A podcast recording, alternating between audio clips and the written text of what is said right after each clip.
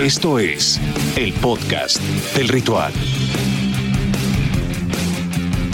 Amigos, estamos una semana más con ustedes en el podcast del ritual y oficialmente estamos en la recta final de la temporada 2020 con muchísimo que analizar. Qué bonita es la NFL porque nunca nos deja vacíos eh, de análisis, ni siquiera nos da tiempo para desmenuzar todo durante estos 30 minutos, como se dan sorpresas también como la de los Steelers en eh, el pasado en la pasada jornada y ya lo estaremos platicando, pero antes saludo con mucho gusto a Lalo Ruiz, ¿cómo estás? Muchísimas gracias, Gabriel. Te saludo con muchísimo gusto a Pedro, a Pablo y a toda la gente que nos está escuchando. Pues estamos muy bien porque vamos a platicar entre cuates de lo que más nos gusta, entre amigos, así que pues, ¿qué más se puede pedir? Entre brothers. Ándale, entre brothers. Pues sí, ya, Saludos a mi ya todo el material de la que, que sacamos está llamando así, ¿no? Como entre brothers, entre amigos. Pues es que al final es eso, es una charla, ¿no? Entonces, mientras mejor te lleves con el otro, puede que no congenies con su punto de vista, pero si son cuates, te das la oportunidad de escucharlo y dices, ah, órale, ya tengo otra perspectiva. Tienes toda la razón. Pete Domínguez, ¿cómo estás? Muy bien, mi querido Gaps. Pues acá analizando, mira, qué, qué interesante. Si al, fin- si al principio de la temporada hubiéramos pensado que un Saints Eagles nos iba a dar un duelo entre Jalen Hurts y Taysom Hill, creo que muchas apuestas se hubieran perdido. Ya habrá tiempo de hablar de eso. Pablo de Rubens. ¿Qué pasa, muchachos? Me encanta, mi querido Gabo, tu concepto de NFL sin vacío. Es una cosa hermosa, es una cosa que hay que abrazar, hay que disfrutar, porque en este mundo lleno de peligros y obstáculos, muchachos, no todo nos otorga esta maravillosa. Y de tanto deporte, bien, es muy reflexivo. tantas ligas, incluso de otros deportes, que no nos dan nada que analizar semana a semana. O sea, es como verlo y decir, puta. Sí, sí, estoy de acuerdo. La verdad es que sí, digo, todo, todos tienen algo que destacar, pero la NFL es hermosa, muchachos. Bueno, pues comencemos con los ritualistas. Los ritualistas.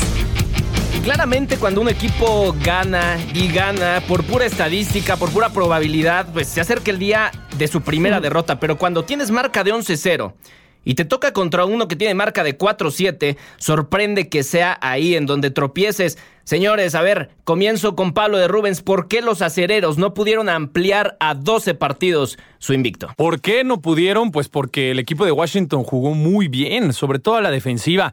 Si bien es cierto que les costó un poco de trabajo la ofensiva, la verdad es que supieron explotar perfectamente bien a, sus elementos. Lo de Alex Smith, de verdad que es una locura. El regreso que ha tenido esta temporada, poder quitarle invicto con un marcador de 23 a 17. La verdad es que mis respetos. El equipo de Washington sorpresivamente está teniendo su mejor fútbol americano en diciembre, que es cuando realmente vale, y todavía con posibilidades de acceder a postemporada, dado que su división es la más floja de toda la NFL. Eh, de verdad, lo de Alex Smith tal vez no fue espectacular dentro del partido, pero poder verlo con la actitud que tiene, sin miedo, después de haber regresado de la fractura que puso en peligro su vida, 296 yardas, un pase de touchdown, tal vez no fue espectacular, pero tener un líder en la posición de coreback es importantísimo. Yo estoy seguro que el simple hecho de que esté con el equipo inspira a todo el roster, ¿no? E Inspira al equipo, al staff. Eh, y, ver elementos, ¿no? Que tal vez no habíamos visto durante la temporada de, de Washington, como lo es Logan Thomas, como lo es Cam Sims, que tuvo un partidazo definitivamente dentro del emparrillado. Me da gusto poder ver eh, a un Ron Rivera que sabe cómo darle la vuelta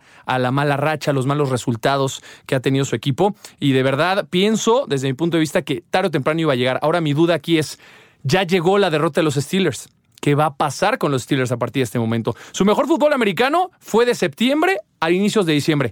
¿Y ahora qué va a pasar cuando realmente cuenta? De nada te sirve una temporada de 11 ganados, un perdido, lo que vaya a ser su récord, si no consigues nada en playoffs, ¿no? Sí, Lalo, de hecho, se cuestionaba desde hace varias semanas que el nivel de los Steelers estaba bajando o, o- o que está, había varios huecos que cubrir y que se evidenciaron sobre todo en este último partido. Dentro de toda la racha que se corta, de todo lo negativo, hay cosas que se pueden rescatar por parte de los acereros. Cierto es la derrota. Duele por el récord, por la estadística, por pensar en esa historia increíble de una temporada perfecta con opciones a eh, cristalizar una, un anillo de Super Bowl, pero, a ver, estamos en diciembre, malo que la derrota hubiera sido en enero.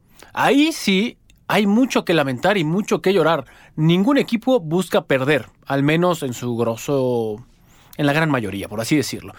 ¿Le duele a Pittsburgh perder? Sin duda.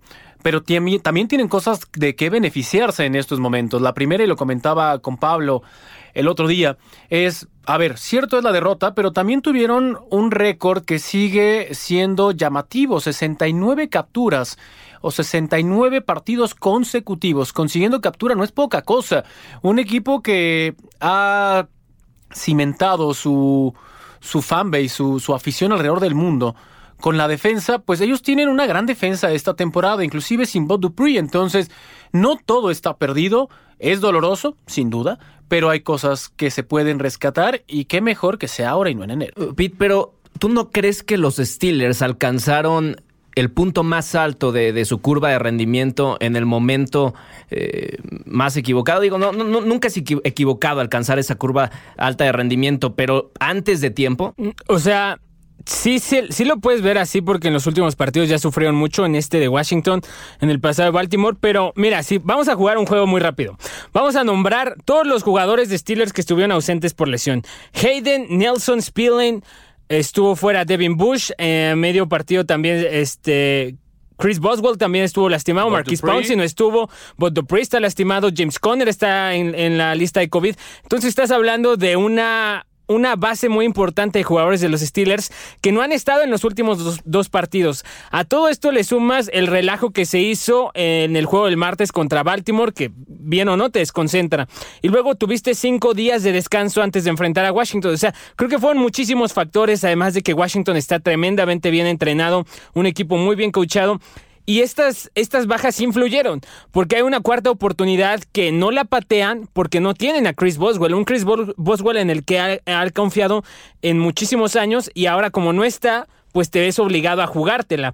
Súmale a eso los drops, todos los balones sueltos que tuvieron ayer el equipo de Steelers, no solo contra Washington, también contra Baltimore, son un cúmulo de muchas cositas que se han ido sumando en estas últimas tres semanas que yo creo propiciaron esto la luz al final del túnel, cual creo que es que se van a empezar a recuperar elementos importantes. Pouncy y Conner de entrada, esos dos solamente son el 50% de tu juego terrestre. Los recuperas a ellos y se echan a andar eso. Recuperarás a tus corners, a Spillane no es una lesión que lo mantendrá fuera toda la temporada, entonces regresará en algún punto. Se van a empezar a sumar los van a llegar refuerzos, van a empezar a recuperar jugadores, ya saben en qué áreas son débiles, ya les queda ajustar ahora de cara a postemporada. Entonces, el pico de rendimiento sí lo alcanzaron.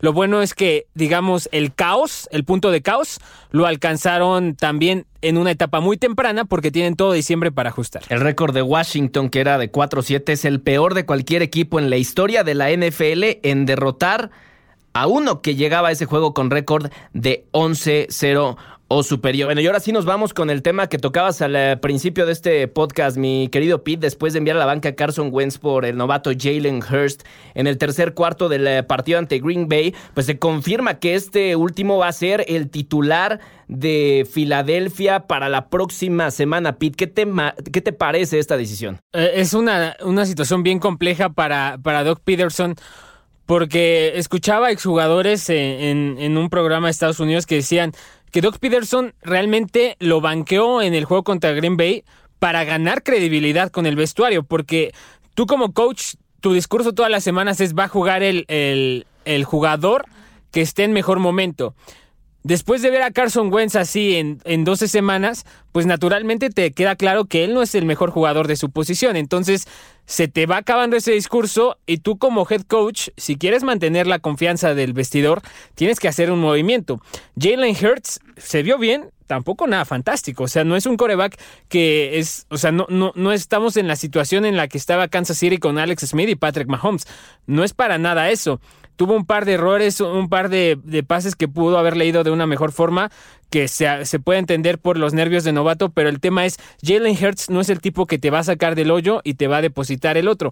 A mí lo que más me preocupa con Carson Wentz es si en Filadelfia creen que tienen la solución para arreglarlo de aquí a una posible entrada postemporada o para el 2021, porque para 2021 les cuesta un dineral, o sea, Carson Wentz no se va a ir a ningún lado.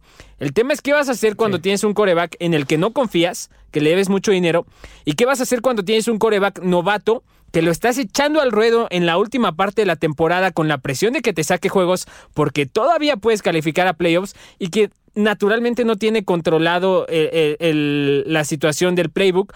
Entonces, creo que Doc Peterson se metió en camisa de once varas. Esto lo pudo haber hecho antes. Y me parece a mí también, Pete, estoy de acuerdo contigo. eh, Carson Wentz fue un experimento fallido para el equipo de Filadelfia. Me parece que ya no hay vuelta atrás después de esta situación. Yo no lo veo regresando en mejor forma, eh, recuperando su posición como titular. A partir de este momento viene en declive Carson Wentz, a ver si algún otro equipo lo quiere, porque de verdad no está funcionando. Y lo que dice Pedro es muy cierto. En 2019 firmaste una extensión de contrato de cuatro años por 128 millones de dólares.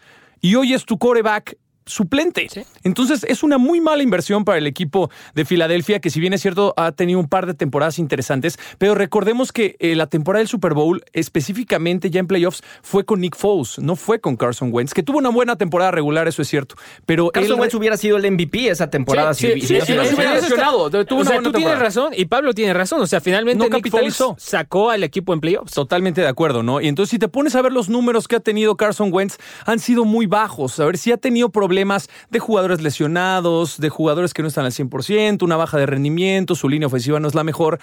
Pero Carson Wentz, pon tu ejemplo, números del fin de semana. Seis pases completos de 15 intentos para 79 yardas. Se acabó. Y solamente eso en contra de Green Bay. Mientras que Jalen Hurst tuvo menos tiempo, lanzó cinco pases completos, 109 yardas y un touchdown. Entonces, sí pienso que el cambio generacional se viene en Filadelfia. Estoy de acuerdo con Pedro. No es el heredero de las grandes glorias. Y tampoco pienso que debas de construir alrededor de Jalen Hurst, que me parece más un coreback similar a, a lo que pasa en Nueva Orleans, ¿no? En Sí, el cambio sí. de, de Drew De Brees, Taysom Hill. de Taysom Hill. Me parece mucho más un coreback de esos, pero hay que ver si Jalen Hurts, desde mi punto de vista, se le va a dar la oportunidad la próxima temporada. No sé qué vaya a pasar con Carson Wentz. Ay, a ver. A ver, Pero a ver. no llores cuando lo digas, Lalo Ruiz. A ver, hay que viajar en el tiempo, irnos un poco más para atrás. Pasó algo muy similar con Donovan McNabb. Donovan McNabb cuando lleva a finales de conferencia a Filadelfia y tras las críticas al mismo Donovan McNabb, que era ídolo, la afición de Filadelfia, inclusive la misma organización, lapidó el futuro de este coreback y le dijo, es momento de partir, es momento de buscar otro equipo y que te vaya muy bien, te deseamos lo mejor. Sí, eso el ser. problema que tienen ahora es que no existe el mismo criterio en la organización, la misma organización que echó, porque ya era el mismo dueño. El gerente general también ya estaba inmiscuido, en cierta forma. ¿Por qué no tener el mismo criterio y por qué no medirlo igual a Carson Wentz que a Donovan McNabb? Que Donovan McNabb es una, es una referencia histórica dentro de la organización. No a nivel de Super Bowl porque lo perdió frente a Patriotas, pero era una referencia. Ahora, ¿Qué pasa con Carson Wentz? Carson Wentz, hay que ser claros, no está acabado. No está acabado. Lo que está a punto de terminar son la era de Doug Peterson como head coach y la era de Carson Wentz como águila de Filadelfia. Eso sí va a llegar a su fin. ¿Cuál es el problema? Que si lo cortas en este momento, de todos modos le tienes que pagar el año siguiente y te metes en un lío en el tope salarial. Si crees que ahí quedó la historia, te tengo una noticia. Dentro de dos le tienes que seguir pagando. Ahora, lo que está buscando Filadelfia con Jalen Hurts es poder dosificar el impacto de una mala temporada con Carson Wentz. Lo está tasando y lo está evaluando a futuro para que lo pueda cambiar y llegar a un acuerdo con cualquier otra organización. El único que podría hacerse de los servicios de Carson Wentz por el tope salarial y porque se va a reducir el siguiente año es Indianapolis. Indianapolis que ahora tiene eh, eh, coreback, cierto. No sabemos qué va a ser del futuro de ese coreback o si va a estar la siguiente temporada. Recordar que con Frank Reich fue cuando mejor le fue a Carson Wentz, que ahora Frank Reich es el que lleva las riendas de Indianapolis. Tienes un lío de frente. Cierto es que falló la apuesta, eso nadie lo pone en duda, pero tampoco pongan en duda que la carrera de Carson Wentz continuará y que si llega a una organización puede, con las herramientas necesarias, poder lucir nuevamente. Sí. No lo puede hacer Filadelfia porque para que puedan construir un equipo que funcione a Wentz, tienen que empeñar en su, fu- su futuro de aquí a 25 años. Ese, ese es el punto. No Entonces, todo corre para cuenta de Carson Wentz No esta lo pueden hacer. La víctima es Carson Wentz en gran Claro. parte por el mal rendimiento. Eso nadie lo niega, pero también si volteas y ves el escenario que tiene, no tiene las herramientas para poderlo juzgar tan alto. Por eso, el head coach Doug Peterson, acabando el partido, dijo, tengo que ver el video. Ya sabía que lo tenía que cambiar. Y por eso, después, a nadie le sorprende que Jalen Hurts, que también es otra gran apuesta que tiene Filadelfia y que en una de esas no funciona, es mucho más posible o mucho más práctico reconstruir ciertas áreas con Jalen Hurts, no con Carson Wentz. Esa es la verdadera discusión del futuro inmediato. ¿Le van a pagar pase lo que pase? ¿Va a tener empleo? Eso no lo sabemos. ¿Va a tener su lana en el banco? Eso es un hecho. Y Filadelfia está en un lío gigantesco. Olvídense de la temporada. ¿Cómo carambas le van a hacer con el tope salarial que viene la reducción el siguiente año y dentro de dos? Mira, el tema que dijo Lalo, estoy de acuerdo en muchas cosas, no en todas, en muchas cosas, pero creo que te ejemplifica lo que tiene Filadelfia, porque Lalo dijo, no te puedes deshacer de él porque le tienes que pagar. Pero ¿quién te lo va a querer comprar? ¿Por qué Indianapolis se va a más querer estando echar en la una banca, bronca ¿eh? Si no lo cuando tiene un contrato novato? Un contra- un- tiene un Jacob Eason que le costó Claro. una cuarta ronda y puede y aparte ir por recordemos que Wentz no es, no es durable, ¿eh? O sea, Exacto, estás sí, sí, sí. apostando, es un O riesgo sea- altísimo porque Wentz ha vivido toda su temporada lesionado. O sea, eh, eh, Filadelfia está realmente en un caos. Está como burro en cristalería, donde se mueva va a romper algo. Ojo, ya para cerrar rapidísimo. No todo es culpa de Carson Ah, ¿no? Wentz. También viene Sí, esa sí. renuencia de Doug Peterson. ¿Por qué carambas no usas a esos dos grandes corredores? La línea Sí. Ofensiva que tiene Filadelfia no abre ventanas. Abre avenidas. Y no con la necesidad de poder sacar de esta inercia negativa a Carson Wentz en lugar de modificar el plan de juego. Lo están hundiendo más. De acuerdo, pero lamentablemente la renuencia de la que hablas de Doc Peterson le va a afectar directamente a la Se va a ir de antes Doug Wentz. Peterson que Carson Wentz. Yo no creo, yo No tampoco creo, creo, no lo ahí creo. sí ya es cuestión de Te llevó a opiniones. Super Bowl. Pe- Y te digo No algo, o sea, ¿sabes qué? En Filadelfia ya no sabían qué hacer. Doc Peterson ya dijo, yo cedí algunas partes de, de llamar las jugadas porque ya no sabía cómo ayudar a Carson Wentz y lo estaba ayudando perjudicando. O sea, neta no saben qué hacer. El tema es también es que Doug Peterson probablemente tenga su futuro todavía dentro de sus manos. Sí, Carson Wentz sí, ya sí, no lo tiene. en sus Exactamente. manos. Al mover a Jalen Hurts, al menos Doc Peterson puede comprar algo de aire. Exactamente, O sea, es, un caos y es un tema muy a, muy a seguir en el futuro. Pasemos con el tema de alguien que también podría abandonar su cargo en eh, los próximos días. Y estamos hablando de Anthony Lynn. Al menos por ahora seguirá siendo eh, entrenador de los Chargers, pero está en una posición muy complicada, acentuada por una estrepitosa derrota 45 por 0 en casa ante Nueva Inglaterra. A ver, eh, Señores, Anthony Lynn aceptó públicamente que está teniendo un año malo, pero que ha trabajado muy duro para estar en donde está. El problema es que si estás en la industria del deporte, un año malo te cuesta el puesto. En cierta parte sí, depende obviamente de las circunstancias, pero ¿qué más le iba a quedar a Anthony Lynn? ¿Aceptar que es una mala temporada? Pues claro que es una mala temporada, lo acepte o no lo acepte, lo que se ve no se juzga, ¿no? Bien dice la frase. Al final del día tiene tres ganados y nueve perdidos en un equipo que tiene mucho talento. O sea, ves el cuerpo de receptores y está muy bien nutrido. Ves la línea ofensiva que le faltan tal vez un par de elementos, pero no es de las peores en la liga. Tienes un coreback y una gran sorpresa como, como Justin Herbert. Justin Herbert, que está haciendo cosas espectaculares esta temporada y aún así no pueden ganar. Me parece que la defensiva está fallando, pero aún así tienes elementos como Joy Bosa, que está haciendo No, absolutamente de todo. Entonces, yo pienso que los elementos están en la mesa. Por algo no se está ganando. Y sí, este elemento, a diferencia de lo que pasa con Filadelfia, sí pienso que va a recaer directamente sobre Lynch. Sí, yo también completamente en este caso porque... O sea, la defensiva y la ofensiva de repente funcionan. El tema es que tú ves el ranking de los equipos especiales en DBOA, que es la que mide literalmente eficiencia. 2020 y 2019 estuvieron en lugar 32, o sea, el peor de los peores. Los equipos especiales de Patriots, de Chargers contra Patriots este domingo, un gol de campo fallado, un le regresan un touchdown de 70 yardas los Patriots. Bloquean luego en, bloquean la patada, luego solamente dejan a 10 hombres para regresar una patada en el campo. O sea, todo eso es atención a los detalles, algo en lo que Belichick es especialista. Cuando ves que Anthony Lynn ya no es ni siquiera capaz de tener bajo control algo tan simple como asegurarse de que en cada jugada tu equipo salga con 11 jugadores al campo, pues ahí ya es mucha atención a los detalles, ya sin hablar del pésimo manejo de control que ha tenido en las últimas dos semanas. La neta, ahí sí coincido completamente. Este es un barco de Anthony Lynn que sí tuvo lesiones, todos tienen lesiones. Lo peor de todo es que pierdes 45-0. El cero pesa. Sí. Luego te fijas contra quién pierdes y cómo llega. Si te fijas en los Patriotas en sus últimos tres partidos, dices, podemos competir, inclusive ganar. ¿Por qué? Por cómo está esa tendencia en lo deportivo y en cuanto a resultados. Cuando falla una de tus unidades, dices, bueno, la siguiente semana lo puedo corregir. Cuando fallan dos, se enciende el foco amarillo. Cuando fallan las tres, en un mismo partido, y te dejan en cero, y pierdes contra la peor versión de los Patriotas en los últimos 20 años, cuando tú en roster tienes un capital humano infinitamente superior. Deja de hacer un paréntesis para que sigas con tu letanía, que es toda cierta. Además de todo esto, por, en yardas por pase, 69. Yardas corriendo, 48. Yardas recibiendo, 38. A esa versión de los Patriots no les pudiste ganar. Sigue. Eres totalmente inoperante. Exactamente. por la letanía. Exactamente. Y entonces, si eres inoperante, no es cuestión de un jugador o dos jugadores o de una unidad. A ver, ¿por qué no funcionas? Algo hay de fondo que se tiene que cambiar.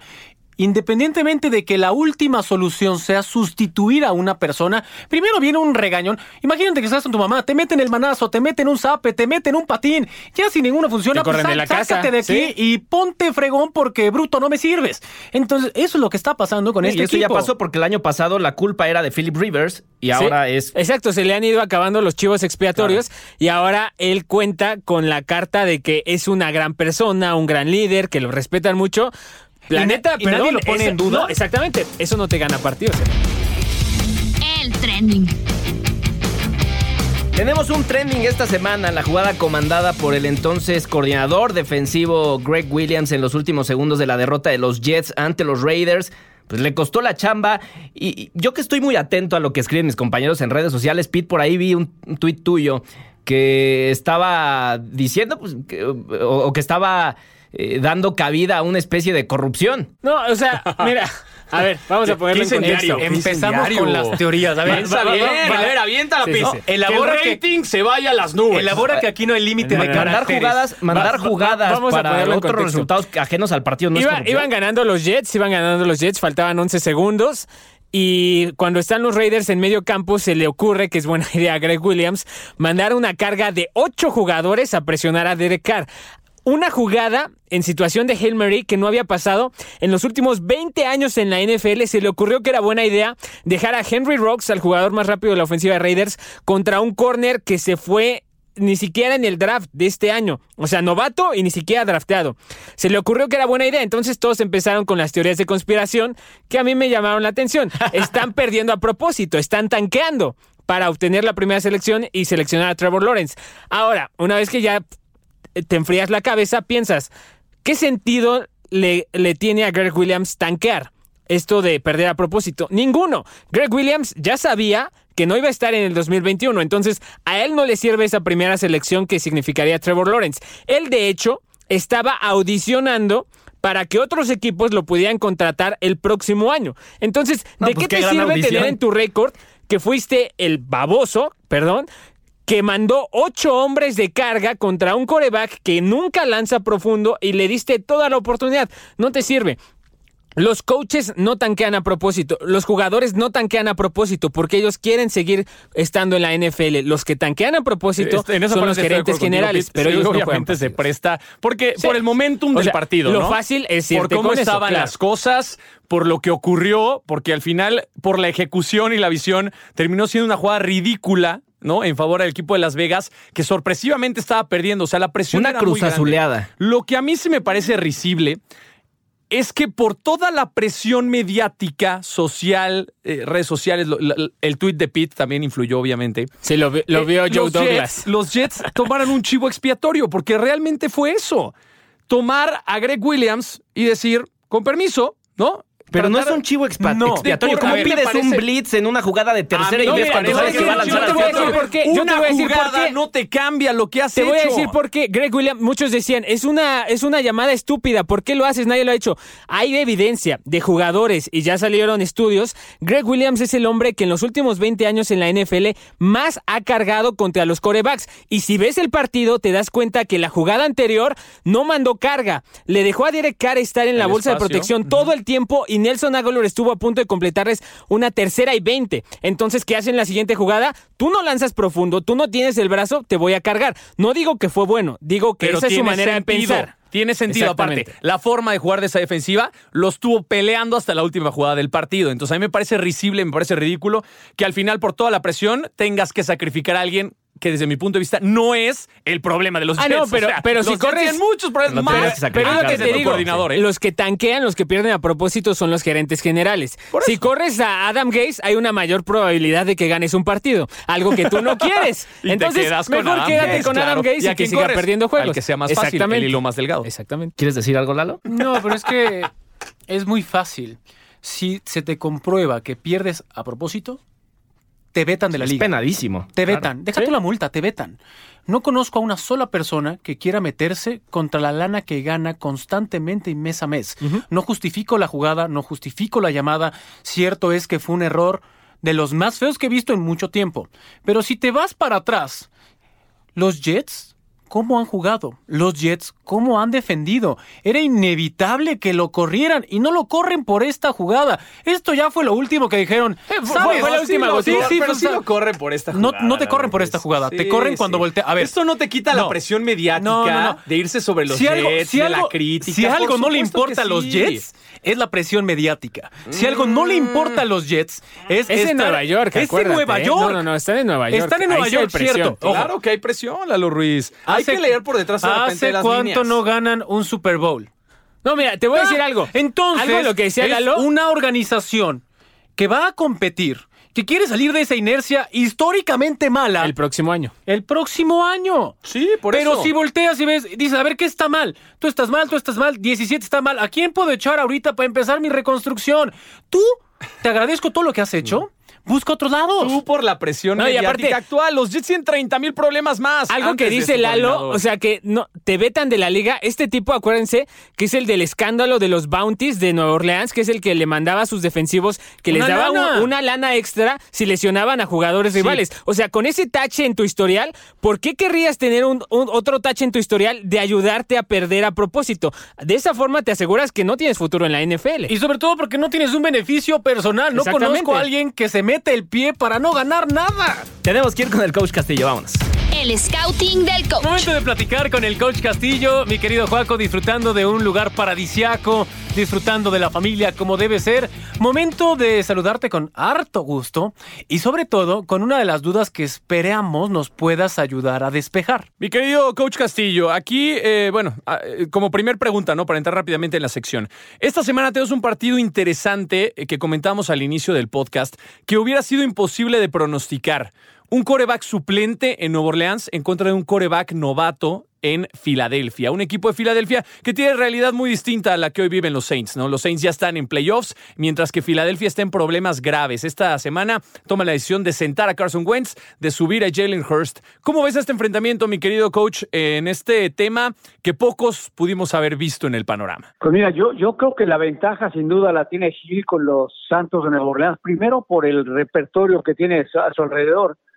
Eso lógicamente le da cierta ventaja. Otra es la, la, la poca experiencia, pero más experiencia jugando en la NFL que la que tiene Hurt. O sea, este Hill de alguna manera ha participado en más partidos, ya, ya ha probado o se ha dado, tiene la sensibilidad de lo que es un juego de la, de la NFL. Micheloto está posiblemente en su segunda aparición y, además de las que tuvo, pues fueron muy pocas, relativos y muy extrañas, ¿no? Porque lo metían en una jugada y lo sacaban. Entonces yo sí creo que aquí la ventaja la tiene Gil precisamente por eso. Primero, por la, eh, te, te repito y te insisto, por el repertorio que tiene y el talento que tiene a su alrededor y porque tiene mucho más tiempo jugando en esta liga que, que Jalen Hurt. Mi coach, hablando de, de Jalen Hurts en específico, hace un momento Pablo decía que una forma en la que lo podrían usar sería como lo estaban haciendo precisamente los Saints a Taysom Hill. ¿Tú crees que haya una forma, digamos, de salvar la temporada para Filadelfia con Hertz, tomando en cuenta que lo están echando al ruedo en la parte final de la temporada y donde todavía tienen aspiraciones a la postemporada, pero como bien sabemos, es novato. Entonces, este va a ser su primer inicio.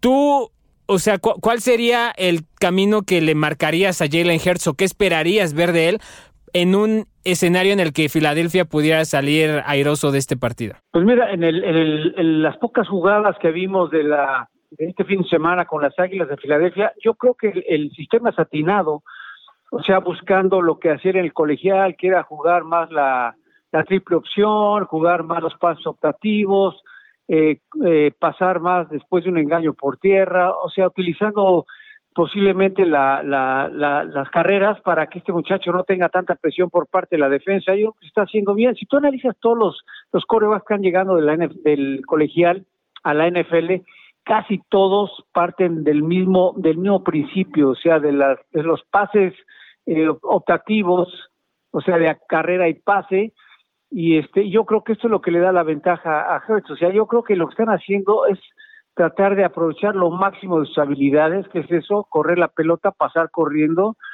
y este y además pues a, este cómo se llama apoyarse un poquito en la carrera que Filadelfia de repente no lo hace mal pero bueno, yo creo que este equipo tiene oportunidades, ¿eh? Cualquier equipo de esa división tiene oportunidad de salir adelante. Ya lo vimos con los Giants de Nueva York, que no pensábamos que, que pudiera hacerlo, ya está como líder. Entonces yo creo que las Águilas, pues levantando un poquito con este muchacho, porque realmente lo, lo mal que venía jugando Wentz, pues tenía que haber un cambio. Creo que lo han, lo han tomado, era la decisión la han tomado en un momento adecuado. Yo creo que les va a resultar. Mi coach, muchísimas gracias por el comentario. Rápidamente, antes de despedirnos, de despedirnos sí me gustaría, mi coach, que nos dieras tus Power Rankings. Después de la derrota de los Steelers en la semana en contra de Washington, ya no tienen este récord perfecto. Ya empatando récords eh, en la NFL, desde tu punto de vista, ¿cuál es tu Power Ranking hasta esta semana? ¿Cuáles son los mejores equipos dentro de la NFL? Yo pondría la- a los Jefes de Kansas City, pongo en el número uno. Sin duda es un equipo de veras complicado que alguien lo pueda derrotar. Después pondría a los acereros. Después pondría a los Santos de Nueva Orleans.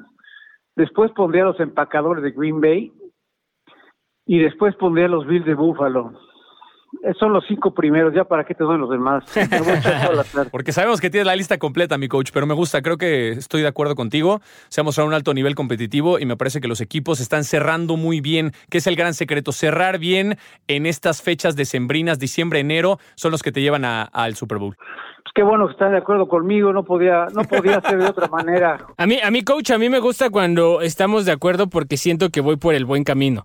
Siento que si tú, si, si pienso Nos parecido a ti, mi coach. siento que voy bien. Oye, no podía yo hablar mal de las Águilas de Filadelfia teniendo a Lalo ahí frente. Muchas gracias, mi Ya lloró hace tenía rato, que mi coach. tratar, tenía que tratar de que pues se inspirara y que tuviera un poquito más de, de ilusión por su equipo. Muchas gracias por no patear a un caído, coach. Eres invaluable. Bueno, no puedo hablar, no puedo hablar lo mismo de los patriotas de, de, de, de Pablito. ¿eh?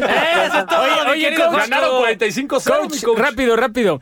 Ahorita que siento que ya se salieron varios de la carrera para el MVP, a mi punto de vista, solo quedan dos: Aaron Rodgers y Patrick Mahomes. Para ti, ¿quién ganaría? Y si piensas que hay otro por ahí que todavía tenga cabida. No, yo, bueno, yo, yo vi ayer a, a- a- ¿cómo se llama? ¿Josh Allen? A, a Josh Allen, sí, lo vi muy bien, que la mera verdad me impactó ayer como jugó. Entonces yo sí creo que Mahomes, Rogers y, y Josh Allen, para mí son los tres que deben de estar este, buscando ese nombramiento. Y bueno, y hablando de corebacks, porque si hablamos de otros jugadores, hay muchos que Ah, también sí, claro. lo pueden, sí. que pueden estar este, buscándolo. De acuerdo, mi coach. Te digo, me gusta cuando estoy en sintonía contigo porque siento que voy bien. Así es, pe- así es, Pedritos, así es, así tiene que ser. Sin duda. Mi querido Tienes que acostumbrarte a eso. Eh, no hay mejor forma de cerrar que con ese bite, mi querido coach. Como siempre, es un verdadero placer. Nos escuchamos muy, pero muy pronto y sobre todo gracias por siempre tener consideración hacia mi persona. La siguiente semana estaremos platicando de algo más que no sea Filadelfia. Muy bien, Milano. Espero que mis aportaciones hayan sido positivas para todos ustedes. Invaluables. Y es un, es un placer y cuídense mucho, por favor. No quiero verlos enfermos nuevamente. No, mi coach, no Ya se estás, preocupe. coach. Fuerte abrazo, que estés bien. Igualmente. Gracias. cuídense. Bye. Bye. Enorme, enorme plática con el coach Castillo. Ahora nos vamos a los partidos de la semana. Partido imperdible. A ver, espero no agarrarlos en curva, pero arráncate, Lalo Ruiz. Ah, qué maravilla. Y yo me iré en esta ocasión con el duelo entre Pittsburgh y Buffalo. Me llama demasiado la atención. Es domingo por la noche, es ver a Pittsburgh después de ese descalabro, es ver a los Bills tras, supera- tras superar a San Francisco.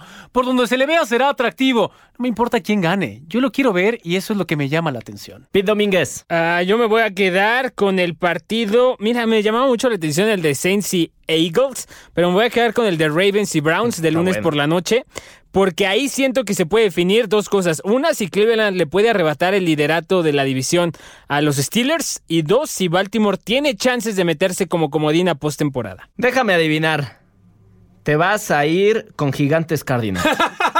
que me, me conoces bastante bien, mi querido Gabo. Voy a ir con ese partido porque ¿Por qué? quiero ver realmente el poderío o el alcance que puede tener la defensiva de los Giants. Ganó esta semana de manera sorpresiva. Le ganaron a los halcones marinos de Seattle, que vienen jugando un alto nivel competitivo. Y enfrentarte ahora a estos Cardinals, que están en la misma división y que tienen una dimensión similar a la que tiene Seahawks, me gustaría poder ver realmente el alcance de estos Giants. Y si es que con el resultado pueden llegar a postemporada. Mero morbo, gracias mi Gabs, eres un dios. No solamente se llevan bien, sino tienen los mismos malos gustos para elegir los Ya lo partidos tú ya escogiste. más ya despide, chafas. Gabo. Muchas Ya. gracias. Que estén bien. Cuídense.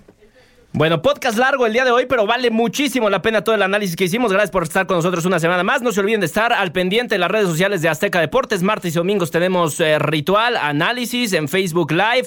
Y estén muy pendientes de verdad en esta recta final de la temporada. Gracias, Lalo Ruiz. Gracias, Pete Domínguez. Gracias, Pablo de Rubens. Hasta la próxima semana. Soy Gabriel Martínez. Adiós. No te pierdas el próximo episodio del podcast del ritual.